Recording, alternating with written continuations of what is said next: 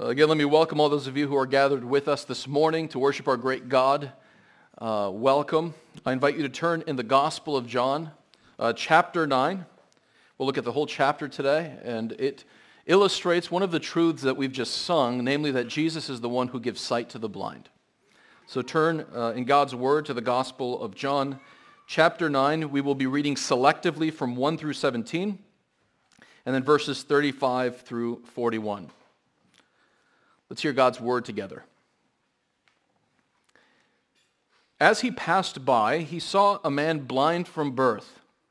And his disciples asked him, Rabbi, who sinned, this man or his parents, that he was born blind?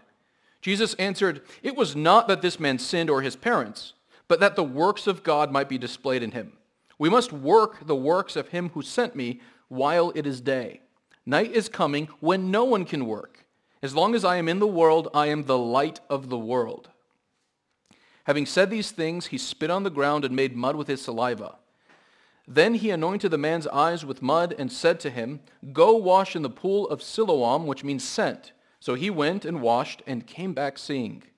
The neighbors and those who had seen him before as a beggar were saying, Is this not the man who used to sit and beg? Some said, It is he. Others said, No, but he is like him. He kept saying, I am the man. So they said to him, then how, then how were your eyes opened? He answered, the man called Jesus made mud and anointed my eyes and said to me, go to Siloam and wash. So I went and washed and received my sight. They said to him, where is he? He said, I do not know. They brought to the Pharisees the man who had been formerly blind. Now it was a Sabbath day when Jesus made the mud and opened his eyes. So the Pharisees again asked him how he had received his sight. And he said to them, He put mud on my eyes, and I washed, and I see. Some of the Pharisees said, This man is not from God, for he does not keep the Sabbath. But others said, How can a man who is a sinner do such things? And there was a division among them. So they said again to the blind man, Who do you, What do you say about him, since he has opened your eyes? He said, He is a prophet. Okay, jump forward to verse 35. Jesus heard that they had cast him out, and having found him, he said, Do you believe in the Son of Man?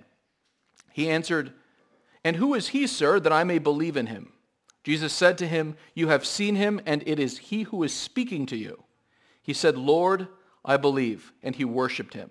Jesus said, For judgment I came into this world, that those who do not see may see, and those who do see may become blind.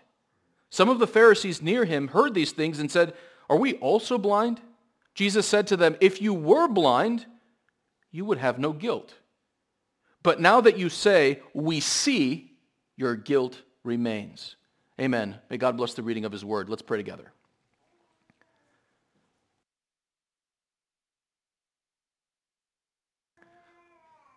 Father in heaven, we confess that left to our own devices, apart from your Son and Spirit, we are spiritually blind. We are unable to distinguish between truth and error. We are unresponsive to your truth. And so we ask today in the name of our faithful Savior Jesus Christ that you, O God, would open our eyes to behold glorious things in your word. Grant us to see the truth about your Son, Jesus Christ. Grant us to, to see the truth about ourselves and our need and grant us to cast ourselves without reserve on the Savior. Father, we ask that you would speak to each and every one of us today through your word. Amen. Uh, I don't know how many of you are familiar with Sir uh, Arthur Conan Doyle's famous character, uh, Sherlock Holmes. Sherlock Holmes, you may know from the movies or the shows or the stories, is a master detective. And oftentimes the stories uh, begin with Sherlock in his apartment uh, late at night and somebody knocks on the door and a stranger will come in. Uh, and before they say anything, Sherlock will tell them where they've come from, how they've come, how long it's taken, and possibly what they've had for lunch. All of this before they say a word. And so inevitably the stranger looks at Sherlock, the master detective, and, and, and is puzzled by how that he could possibly know all of these things. And then, of course, Sherlock proceeds to explain. Uh, it's through very careful observation and deduction of, from what he sees that he's able to isolate these facts about the person. He's able to see what others aren't able to see because he's a shrewd reasoner and he's observant. Now, when it comes to seeing things properly in the spiritual realm, the crucial thing is not being a shrewd reasoner or having incisive observational powers. The crucial thing is to have humility. Those who acknowledge that they can't see are the ones to whom Jesus gives sight. And those who are spiritually proud and say, I can see, I need no help, those are the ones who remain blind. If we want to see the truth about ourselves and God and Christ, what we need is humility. What we need is to recognize our blindness and to say, Lord, help me to see. And the promise of this passage is that all those who come to Christ, acknowledging their need, will find sight from him. That's the central thrust of John chapter 9. And the story begins with Jesus and his disciples walking one day, and they see a man who has been blind from birth. The disciples of Jesus want to know uh, what specific sin has this man committed or ha- has his parents committed that, he's, that he was born blind. The assumption is there's some sin that must have been committed because of this terrible tragedy that has taken place. Well, Jesus clarifies that uh, actually it was not that this man sinned or his parents. Their assumption was uh, faulty. Uh, there wasn't some specific sin that led to this. This is, this is an important point to recognize because many times uh, people will assume that they are suffering because they have committed some specific sin. Now, it's possible that's the case, but often it is not the case. Uh, we need to recognize that in a general sense, it is true that we suffer because of human sin. Our first father, Adam, rebelled against the Creator, and as a result, uh, human life was plunged into ruin and destruction and misery, and much of the heartache that we experience in life is the result of man's rebellion against the Creator. So in that general sense, it is true that man's rebellion against God brought misery. But we should not be too quick to infer that this specific misery or suffering is the result of this specific sin that I've committed. Frequently, it isn't. Sometimes it is. If you rob a bank, get caught, and go to jail, well, there's a clear cause and effect relationship between your sin and your punishment. So sometimes, it, admittedly, it's there. But not always. Sometimes our suffering is a mystery. God doesn't tell us why exactly he has brought about this affliction that we are facing. Uh, we don't know the reason. Thankfully, he has a reason. He knows the reason. It's a good reason. Uh, everything that God does is wise and good and right. And so we trust him even when we don't understand specifically what he is up to in our lives. This, I take it, is one of the central themes in the book of Job. Job is never told why his life is falling apart or has fallen apart. What God does is he simply displays his glory to Job, displays his majesty and says, in effect, that's enough for you, Job. This is who I am. I am God. And that's the final answer to suffering. You may not know specifically why, but I am good and strong and wise. And you can trust my purposes. So will you trust me? That same question is addressed to us this morning if we face affliction. Do you trust God? Even if you don't know the reason why, do you trust that God knows what is best for you? And are you resting in his plan and purpose for your life? So that isn't the reason, says Jesus. It's not because of some specific sin. The, his congenital blindness, lifelong blindness, exists so that God's glory would be revealed. Verse 3. But that the works of God might be displayed in him. This, in other words, is an occasion for the power and goodness and wisdom of God to be displayed to others. That's a perspective on suffering that we often lack. Uh, often we are interested in how, Lord, can I endure this? How can I get through this? And that's certainly legitimate. We seek grace to endure. Uh, but what we ought to seek is we ought to seek also that God would be glorified or honored even through our affliction. Uh, we ought to pray, Lord, use this trial in my, in my life to reveal your goodness and power to my children, my spouse, my neighbor, uh, those, those who are around me. Suffering can be an opportunity for the power of God and the goodness of God to be displayed to those who are around us. It's not just about enduring. It's about glorifying God even in the midst of our affliction and pain. Now, I don't mean to speak glibly or lightly about suffering. As C.S. Lewis says in his book Perelandra, uh, there are some horrors in this world that a man would gladly saw off his right hand to avoid. And it's true. Uh, we don't want to ever speak in a glib way about suffering and pain. But we do want to recognize that affliction presents a unique opportunity for the character of God to be displayed to others. It's one thing in prosperity to say, oh, God is my deepest joy, Jesus is my deepest joy, he is my treasure. And that's good, and that's right. But when everything around you is crumbling and life is hard and you are still rejoicing because of what Jesus Christ has done for you, you are communicating to the people around you, this is how good and great Jesus is. He truly is more satisfying than anything else. And so it is in affliction where we face one of life's great opportunities to honor God. That's certainly the case here. Jesus says that this blindness will result in God's, God's glory being displayed. Verse 4, Jesus says, we must work the works of him who sent me while it is day. Day here refers to the remainder of Jesus' earthly ministry. Night is coming. It's a reference to his passion, to his crucifixion, when no one's going to work. But while he's on earth, he has come to reveal the character of God. He is, as he says, the light of the world. He is the one through whom God's character is revealed and revealed through his actions. And so this pre- presents an opportunity for him to reveal God to the people around him through this miracle. So he says these things, and then he proceeds to smear mud on the man's eyes. He tells him to go and wash, and the man does, and he comes back seeing. This man for whom the whole world has been just darkness from birth, all of a sudden is able to see trees and people and faces. And he comes back to his hometown, and his neighbors can't believe it. Some of them are having a hard time fitting this awkward fact into what they know. And they know that blind people who are blind from birth don't see. That's a given.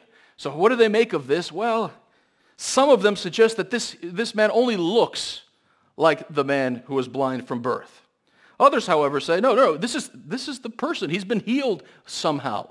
So they take him to the religious authorities, the Pharisees, for the first round of questioning. So they don't quite know what to make of this. So naturally, they take this man to the religious authorities to get their assessment. And the Pharisees, these men who are learned in the scriptures, they ask the man, okay, how did it happen? And he says, okay, well, he made, he spit on the ground, made uh, mud, put it on my eyes. I went, I listened, and now I see. Now, intriguingly, some of these learned men, some of these Pharisees, immediately conclude that this man is a sinner. You would think that there would be some pause some quiet reflection. Wait a minute, this man has been blind from birth and now he sees because of this individual who has healed him. What's going on? But instead, instead of that pondering, instead of that reflection, they respond swiftly with a verdict. This man is not from God, for he does not keep the Sabbath. That's their judgment. He's a sinner. Uh, we recognize that Scripture required Sabbath observance from God's, from God's people. God did say that uh, one day every week God's people would have to abstain from work uh, and worship him and have a day of rest. But the thing about his Sabbath command is it didn't give you all kinds of specific rules and regulations about what did and did not constitute work. The Pharisees, however, took it upon themselves to develop these, uh, this detailed explanation of what was and what was not work. Uh, and they constituted that making mud on the Sabbath, mixing water with dirt to produce mud, was work. You couldn't do it. Breach of the Sabbath. If you did it, you were a sinner. Also, performing miracles on the Sabbath, unless it was to save a life, work. Wait to perform the miracle uh, till the next day, till Sunday or Monday, not on the Sabbath. Well, this is far more detailed uh, than God's command to his people had ever been. But it's this, uh, it's this legalism, this multiplication of laws and regulations that God didn't require that causes them to see the truth in front of them, just like in John chapter 5. Instead of being astonished by the work of Christ and saying, wow, a man, from, a man who was blind from birth can now see, they say, no, we know, about, we know all about Jesus. He's a sinner because he violated the Sabbath. Just as violating God's commands is obviously destructive, so also requiring things of oneself and others that God doesn't require can be destructive, can cause you not to see the truth in front of you. We need to be very wary when someone comes to us and says, God requires all of these things from you. Does he? Uh, what does the Bible say? Does the Bible tell me that God requires these things of me? Or are you, are you just saying that out of a sort of misguided zeal? And often the way it happens is just like the way it happens with the, with the Pharisees. You start with a general principle that you know is biblical, observe the Sabbath, and then you start to create all kinds of specific guidelines about how that principle should be observed. You start to say, okay, here's the principle, and here is the only way to observe that principle. And any other way of observing it is wrong. This is the only way. That's often the slippery slope into legalism, and we need to be wary of that in ourselves and in others keeps people from seeing the truth about God, as in the case of the Pharisees. Other Pharisees, though, aren't convinced. They say, think about this. He's blind from birth. He must be from God. God wouldn't have listened to him if he was just a sinner. What do you make of their reasoning? Good reasoning, bad reasoning? Now, there's, a, there's an element of truth to it. This is a pretty spectacular miracle. Uh, but in Scripture, we are taught that even if someone performs a great miracle, you are to evaluate that person based on God's word, not the miracle. So if somebody performs a miracle and then says something contrary to Scripture, you reject that person as a false prophet because God's word is finally what counts. So here they might be giving a priority to miracles that Scripture doesn't. In any case, regardless of how well or poorly they reason, they come to the right conclusion. This person is from God. So they're disagreeing amongst themselves. Now at this point, uh, the Pharisees don't believe the man. So they invite his parents to come and give testimony. And they say, uh, this, is this your son? Yes. Was he blind from birth? Yes, he was. Uh, how has he come to see? And intriguingly, the parents don't want to answer that question because they know what the religious leaders have decided. Anybody who says Jesus is the Christ is getting kicked out of the synagogue. Roughly speaking, this would have been equivalent to the local church. This is your religious community. These are your people. No, notice the irony. Anybody who identifies Jesus as the Messiah, which he is, is out, is out from among God's people. And so they know this, and they say, don't ask us, ask our son, he is of age. So again, they, they bring him back for a second round of questioning. Uh, they say give glory to God. The idea here is tell the truth. The assumption is that he has, he has left out some detail that might incriminate Jesus because they're convinced that he's a sinner by this point. Somehow the division among the Pharisees has been resolved, and now all of them conclude he's a sinner. Uh, and so they say, okay, well, tell us the whole truth. What are you leaving out? We know he's a sinner. What detail are you leaving out that might incriminate him? The man says humbly, look, I don't, I don't know if he's a sinner or not. Like, I don't know about your little rules and regulations about what constitutes Sabbath observance or not. I do know this. I was blind and now I see. I can tell you that much. Hmm. This doesn't help. This is not, this is not the satisfying conclusion they were hoping for. So they want to rehearse the facts again. Okay, tell us again, how did he do this? At this point, I don't know, the man's, I assume he was very enthusiastic about sharing what had happened to him up to this point, going around telling everybody what Jesus had done for him. His enthusiasm may well have been waning at this point as he keeps getting uh, pestered with questions. How did he do it? The man responds by saying, look, I already told you how he did it, and you didn't believe me. Are you interested in becoming followers of Jesus as well? Are you interested in becoming his disciples? Now, this infuriates them. We're told that they revile him. We are followers of Moses, but as for this Jesus, we don't know where he's come from. Uh, we don't know what his religious credentials are. And so uh, the man retorts by saying, look, you, you don't know where he comes from, but look at what he's done. Ever since the foundation of the world has, has it been heard that someone who was born blind can see. If he weren't from God, if he weren't from God, he couldn't do this. And the irony is the man sees a lot more clearly than the religious uh, leaders who claim to see. We know Moses. We are his followers. There's a confidence that they can see things clearly. And the irony is they can't. They're blind. They're blind, but they don't know it. And they respond in verse 34, you were born in utter sin, and would you teach us? Notice again that, that pride. We are the scholars, we are the theologians, we are the ones with answers, and you're going to teach us? Expelled from the synagogue. You're, you're out. Notice again this robust confidence that they can see clearly, that they know the answers, even as they are spiritually blind. So the man is expelled from the synagogue uh, as a result of standing up for Jesus and confessing him to be the one who was sent from God. In one moment, he loses his community, he re- loses his religious community, and he's isolated. And this is not the first or the last time that we see people who publicly profess faith in Jesus Christ suddenly cut off from their community, ostracized. Uh, it's sometimes suggested that if you believe in Jesus and confess him as your Lord, life will get easier. Well, from one vantage point, it's true. Like you will be reconciled to God, experience peace with God. So that, that much is true. But if we mean that, your, that the, your immediate circumstances are going to get easier, then in many cases it's simply false.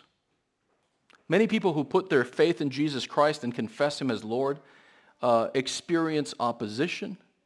Uh, many of uh, those relationships that they had counted on the, over the course of their whole life suddenly disappear. They find themselves alone, unsettled, and life becomes more difficult, not less. And we need to recognize that. Following Jesus comes often at a high cost. Jesus tells us as much. But the truth of the matter is that whatever we lose in the course of following our Lord Jesus Christ doesn't compare to knowing him. Knowing Jesus is an infinitely greater and better thing than whatever losses we might endure along the way. To have Jesus Christ is to have life. There is nothing better in this world than to know Jesus as your Savior and King and to walk in close fellowship with him. He satisfies our hearts more than money ever could, more than relationships and influence ever could. He is a far greater treasure than any of the things that we might have lost for his sake. As uh, Thomas à Kempis puts it, What can the world offer without Jesus? To be without Jesus is hell most grievous. To be with Jesus is to know the sweetness of heaven. If Jesus is with you, no enemy can harm you. Whoever finds Jesus finds a rich treasure and a good above every good. He who loses Jesus loses much indeed, and more than the whole world. Poorest of all is he who lives without Jesus, and richest of all is he who stands in favor with Jesus. The best thing than Jesus can, that he, Jesus could ever give you, I should say, is himself. So the man is expelled from the synagogue. Jesus intriguingly hears about this and finds the man and says, do you believe in the Son of Man? And he says in response, who is he, sir, that I may believe in him? Verse 37. Jesus said to him, you have seen him, and it is he who is speaking to you. He said, Lord, I believe, and he worshiped him. Notice that at this point in the story, the blind man also recovers his spiritual sight.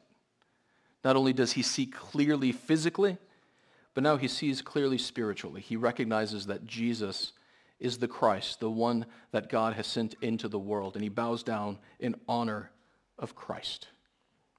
Jesus comments on this whole episode, the healing of the man and the hardness of the Pharisees in verse 39 and says, For judgment I came into this world, that those who do not see may see, and those who see may become blind. Now, when Jesus says, when he speaks of those who do not see that they may see, he's talking about those who are spiritually blind and recognize themselves to be such. These are the people who say, God, I can't distinguish between truth and error when it comes to spiritual matters. I can't assess my own condition. I can't see the truth about Christ clearly. I'm lost. I'm a mess. I'm helpless. Jesus, if you don't open my eyes to see, I'm going to remain blind. And Jesus says, those are the people I came into the world to give sight to. Anybody who in humility says, Jesus, I can't see, I'm going to open their eyes and enable them to see the truth, that they might have life.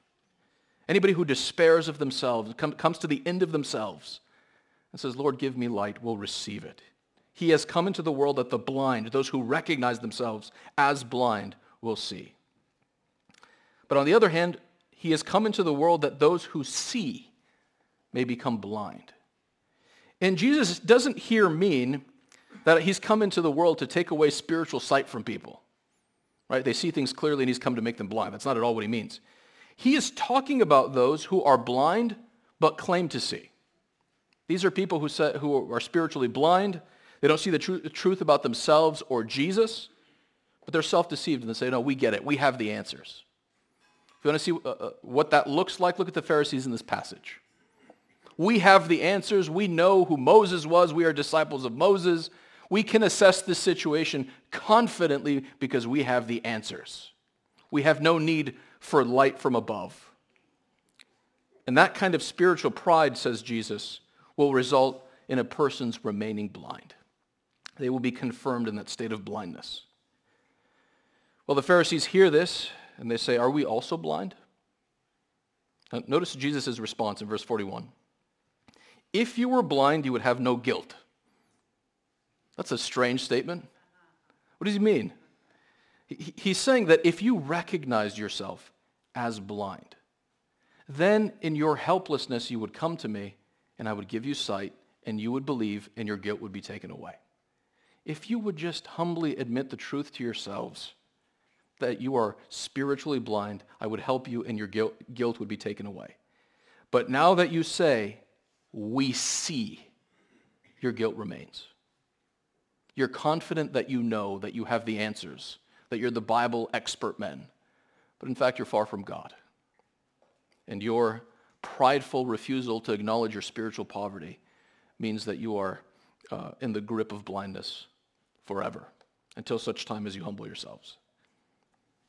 First thing that we notice from this passage is that all those who come to Jesus with poverty of spirit and acknowledge, Lord, I'm helpless. I can't see. I don't know my own sinfulness. I can't see the glory of God shining in you. Would you be merciful to me and open my eyes? Jesus says, yes. If your eyes are closed to spiritual truth today, Jesus is inviting you to come to him today with your blindness and say, Lord, open my eyes so I can see what other people have seen, so I can see in you the glory of God, the Savior of sinners. Open my eyes. Uh, a few years ago, I read this biography on Napoleon Bonaparte, not incidentally a great model of humility. Uh, anyway, uh, Napoleon was the great 19th century French general and even emperor of France. And uh, uh, what struck me at one point as I was reading this biography is, is that he would gather together these prominent judges and lawyers uh, in France for the purpose of uh, reconfiguring the French legal code, addressing some of the problems that were there. And the biographer notes that Napoleon was ready to ask uh, any kind of question that he may have had about the law, even if it made him look silly, even if it was the sort of question that somebody who was completely ignorant of the law would ask, he didn't care. He wanted answers. So he would stand before these prominent judges and lawyers, and he would ask every, anything that came to his mind. He didn't care what they thought of him. He cared about the right answer. I guess that stuck, uh, struck me because that's so uncharacteristic of human beings. Uh, more often than not, we do the reverse of that. If you're at a, some sort of meeting at work and you realize you don't know something that everybody else in that meeting knows, most of us don't raise their hand and go, hey, I don't, I don't have a clue. Oh, like this thing you guys are talking about, I don't get it. Can somebody explain that to me? It takes a lot of humility to do that. Most of us don't do that. We wait quietly for the thing to pass, the thing that we don't know about, uh, so we can pipe up about the thing we do know about. Then we might just go to our office and look, you know, Google it in private. Uh, and we do that because we don't want anybody to know that we're dumb or ignorant, that we don't have the answers. Well, Jesus is saying that in the spiritual realm, if you want to see, the first thing you have to do is to raise up your hand and say, I don't see.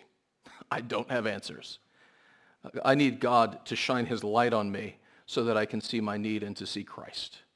Humility is necessary if we are going to have spiritual insight. Jesus says all those who come and ask for sight will be granted sight. It's an encouragement also for those of you who are trusting in Jesus He's the one who gives light. Life is complicated. So often we are faced with dilemmas that we don't know the answer to. Pray that he would open your eyes to see what he wants you to do. Pray that he would open your eyes to see more and more of who he is and what he's done for you. It's the first thing we see. If we ask in humility for sight, we will receive it. On the other hand, if we assume we see and have all the answers and are confident and don't ask, we will remain blind. Those who, like the Pharisees, say, we, we know, thank you very much, what's going on here. We have come to our conclusions and we are confident in our assessment. Those people remain blind. And think about the tragic irony of this whole situation. God incarnate is in front of them. His glory shines brightly in Jesus Christ, but they can't see. Their eyes, spiritually speaking, are closed shut, and they refuse to ask that they might be open to see God's final revelation of himself in Jesus. There are, roughly speaking, two groups or categories of people that are likely to be self-deceived like the Pharisees when it comes to their, their own spiritual condition and blindness. First category, we might say, this, this would be the wise person. Uh, this is the person who has made maybe good decisions in life. They're successful. They're financially prosperous. Maybe they've got a socially prominent position. They're well respected in the community. And because they've had uh, wisdom in practical matters and because they've experienced a certain level of success in life, they have an overinflated sense of their own abilities. They feel that they're sort of the cleverest person in the room. They wouldn't say that, wouldn't maybe even admit it to themselves, but they have this robust confidence in their own judgment. They know how to get things done. They're successful. Uh, and if you are successful, praise God for that. That's, that's, a, that's a mercy. But recognize that all of the uh, wisdom that you've exhibited to achieve earthly success doesn't contribute anything to spiritual sight. You can be very successful from a worldly standpoint and utterly blind spiritually. Just because you know how to make money or achieve power and influence doesn't mean that you see anything clearly when it comes to Christ and your spiritual need. So don't be self-deceived. Uh, as a subset of the wise person, we, we could also mention the intellectual.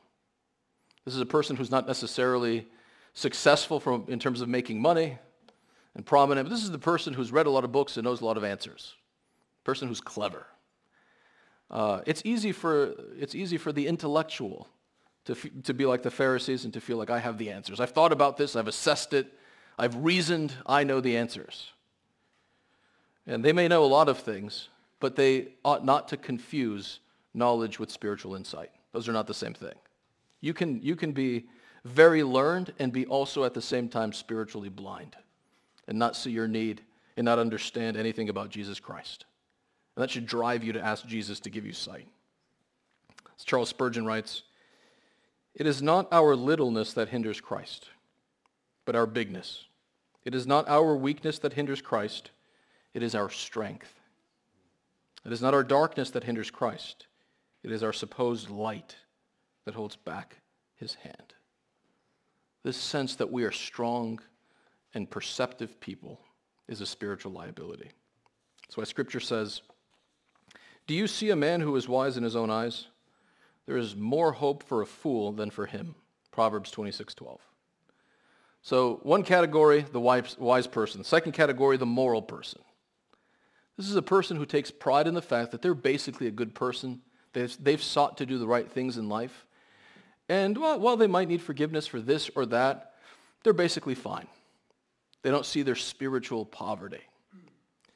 Uh, they don't recognize that all of the things that they take pride in, all of the good things that they have done, are garbage in the sight of God in terms of making them acceptable before the Lord. All of the things that fuels their identity as a good person can contribute nothing to their salvation, nothing to a right standing with God. In fact, they're offended when you tell them that all of the good things that you take pride in that cause you to feel that you're a great person, none of those things can make you right with God. Indeed, if you are looking at some good thing you've done and trusting that God will accept you because of that good thing, that good thing is actually an act of evil. You, you, you are trusting in yourself to be your own Savior rather than looking at the Savior that God has actually provided in Jesus Christ. So one form of spiritual self-deception, one form of blindness is the assumption that we are fundamentally good people and don't need a Savior. If we want to see, we need to come to a place of helplessness where we say, Lord, I'm wretched.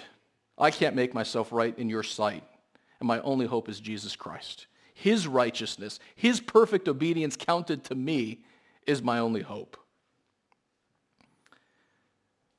The call to all of us this morning is to come to the end of ourselves, ask Jesus to give us sight, and trust that he will. And this morning, if you do see, you need to recognize that you were once like this blind man. You were born blind. Not physically blind, but no one who is born into this world seeing. All of us are born with a hard and rebellious heart, with a lack of spiritual sight. If we see today, It's because Jesus, as it were, has smeared mud on our eyes and has given us sight to see. We see because of the miracle that he's performed in our life. And the result is that it should humble us. Think about how inappropriate it would have been for this blind man to go back to his village and start to look down on the other blind. Right? Now I see and they don't. Right? It would have been thoroughly inappropriate. He has sight not because of anything in him, but because of the mercy of Christ. If you see today, it's not because you're a clever or wise person. It's because Jesus has granted you sight. And that should make you characteristically humble when you deal with people. If you see things that they don't, it's not because you're clever. It's because Jesus is a great Savior. Give him thanks. We need to identify ourselves with this blind man whom Jesus makes whole and respond with humility and gratitude all the days of our lives. May Jesus help us to do that more and more. Let's pray together.